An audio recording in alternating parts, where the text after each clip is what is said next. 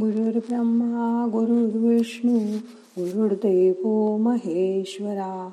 गुरु साक्षात परब्रह्म तस्मै श्री गुरवे नमा. आज हरतालिका. पार्वतीची मैत्रीण असते सखी. आपण पूजा करतानाही पार्वती आणि सखी अशी दोघींची पूजा करतो. आपल्यालाही प्रत्येकीला खूप मैत्रिणी असतात पण त्यात सखी मात्र एकच असते. आता मी काय करू शकणार? आता माझं वय झालं. हे कोण म्हणतं माहिती आहे माझी पस्तीस वर्षाची मैत्रीण आज तिचीच कहाणी सांगणार आहे. ही कॉलेजमध्ये इतकी तडफदार होती ना नुसती सळसळत असायची. पण बावीसाव्या वर्षी लग्न झालं. आणि नवीन संसार सासर माहेर यात ती हरवून गेली. पुढे पाठोपाठ दोन मुलंही झाली. तेव्हा ती फक्त तीस वर्षाची होती. पण मी आणि तिने कॉलेजमध्ये किती स्वप्न एकत्र पाहिली होती. ती ते आता सगळं विसरूनच गेली होती जण. संसाराच्या रामरगाड्यात. तिला सायन्समध्ये खूप रस होता. ती म्हणाली मी अगदी थकून गेले आहे. तिने घरातल्यांशी भांडून केमिस्ट्रीमध्ये एम एस सी केलं होतं. पी एच डी पूर्ण करायची तिची इच्छा होती पण तेवढ्यात लग्न ठरलं. पहिलंच स्थळ सगळं चांगलं आहे मुलगाही छान आहे. मग तिला नाही म्हणायला काही जणां काही जणांस कारणच राहिलं नाही. परत घरातले म्हणाले अगं तू पुण्याला तर जाणार आहेस लग्न होऊन मग तिथे कर नंतर पी एच डी सासरी आल्यावर. नवऱ्याला विचारलं मी करू का पी एच डी तो म्हणाला तू केमिस्ट्रीत करणार ना पी एच डी मग ते प्रॅक्टिकल टेस्ट लॅब मग तर तू पुरी अडकून जाशील. एखाद वर्ष जाऊ दे. मग कर तू पी एच डी मग ती नाही तुला काही म्हणणार. लग्नानंतर एक वर्ष पूर्ण झालं.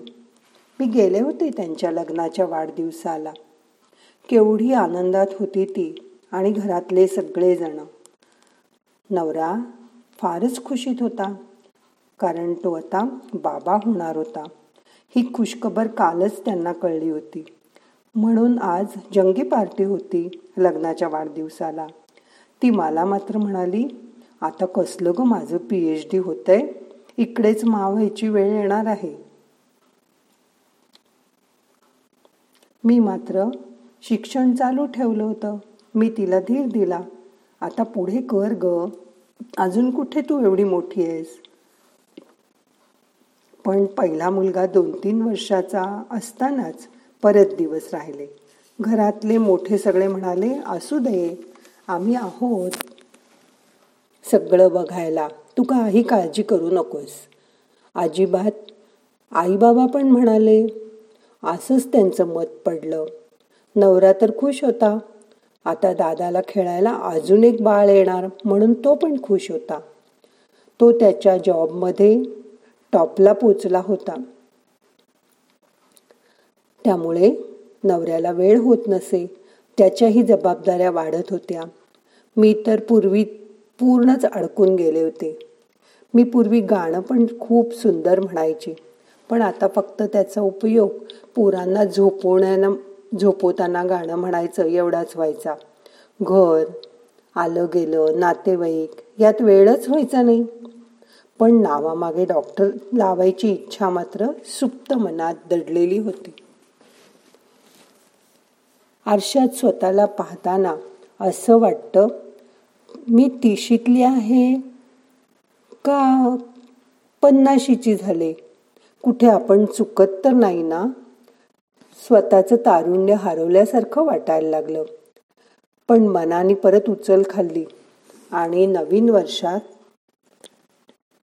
मी जूनमध्ये थोडा जोर लावून युनिव्हर्सिटीत जाऊन आले. तिथे कळलं की आधी एम फिल पूर्ण करायला लागेल त्यावेळी सासूबाई खंबीरपणे उभ्या राहिल्या पाठीशी. म्हणाल्या मी बघते घरचं मुलांचं. तू कर एमफिल. मी खूप आनंदी होते. एक दोन वर्ष खूप धावपळ झाली पण मग बुद्धीला मात्र अजून गंज चढला नव्हता. त्यामुळे एमफिल पण पूर्ण झालं. आणि मला मात्र नवऱ्यानीच माझं नाव पी एच डीसाठी रजिस्टर करून दिलं. म्हणाला कर होईल पाच सहा वर्षात पूर्ण पी एच डी तुझं. मी मात्र थोडी नाराजच होते. घाबरत होते. म्हणून मैत्रिणीला म्हणाले की आता काय करू शकणार आहे मी? माझं आता वय झालं. आम्ही दोघी बरोबरच बोलत होतो. आईने मुलांबरोबर पी एच डी मिळवली. असं कालच पेपरमध्ये आलं होतं. साठाव्या वर्षी पी एच डी पूर्ण केली. असं पण वाचनात आलं. आणि उत्साह वाढला. आणि परत नव्या जोमाने तिने अभ्यासाला सुरुवात केली. काही गोष्टी आयुष्यात उशिरा होतात. आमचा एक मित्र म्हणाला अगं तुझी शनीची रास आहे ना? तुझं सगळं हळूहळूच होणार. शनी मंद गतीने असतो ना? तो आता चांगला ज्योतिषी झाला होता. पण हात बघून तो म्हणाला तू नक्की होणार डॉक्टर. रडूबाई आता लागा अभ्यासाला. आयुष्यात काहीही हार मानायची नाही. मग सगळं आपसूक पुढे जातं. अभ्यास कर्तृत्व नोकरी या गोष्टी दैवात कुठे येत असतील? त्यात नशीब कुठे आड येतं? आपणच नशिबाला दोष देत बसून मात्र चालत नाही. प्रयत्न करत राहायला हवेत. कष्ट पडतील थोडे जास्त पडतील पण घरातल्यांचा पाठिंबा नवऱ्याचा समजूतदारपणा मुलं ही समजूतदार आणि शहाणी असणं ह्या भक्कम सकारात्मक गोष्टी होत्या ना माझ्याबरोबर मला गाईडही चांगले मिळाले. मग दोन तीन वर्षात नक्कीच नावामागे डॉक्टरेट लागणार याची खात्री वाटू लागली. आपणच प्रयत्नात कुठे कमी पडायला नको. पण करोनामुळे त्यात आता सहा महिने खंड आला.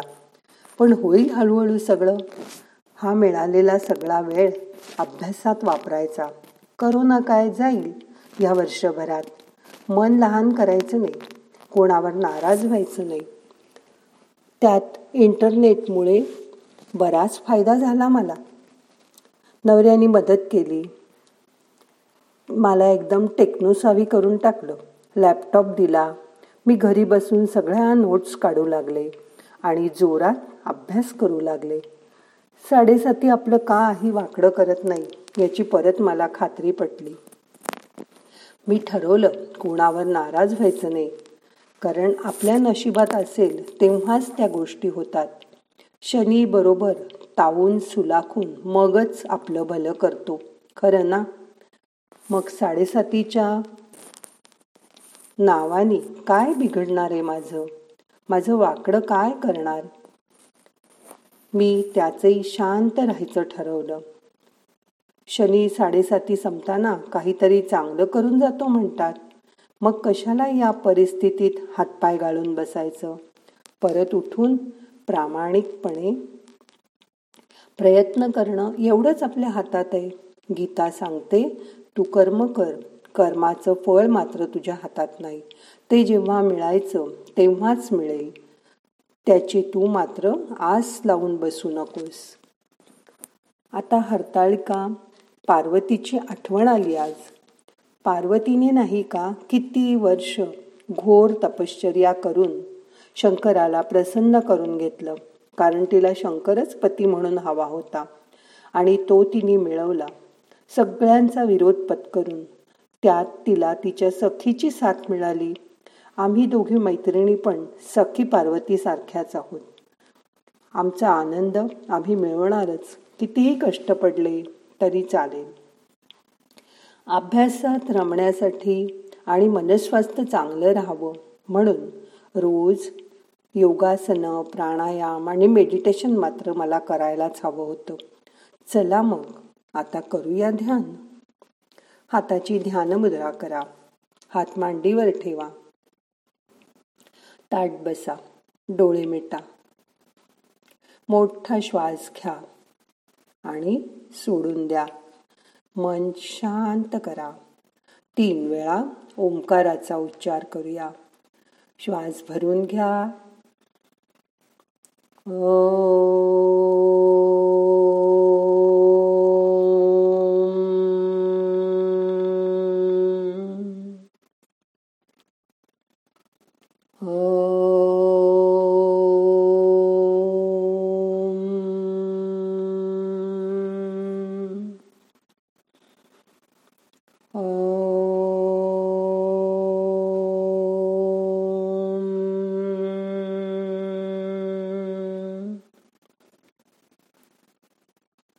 लक्ष श्वासाकडे द्या.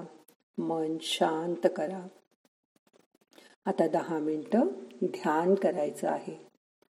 शांत बसा. रिलॅक्स व्हा.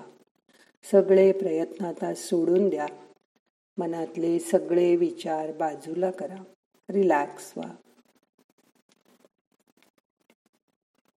नाहम करता हरिक करता हरिक करता हि केवलम ओम शांती शांती शांती।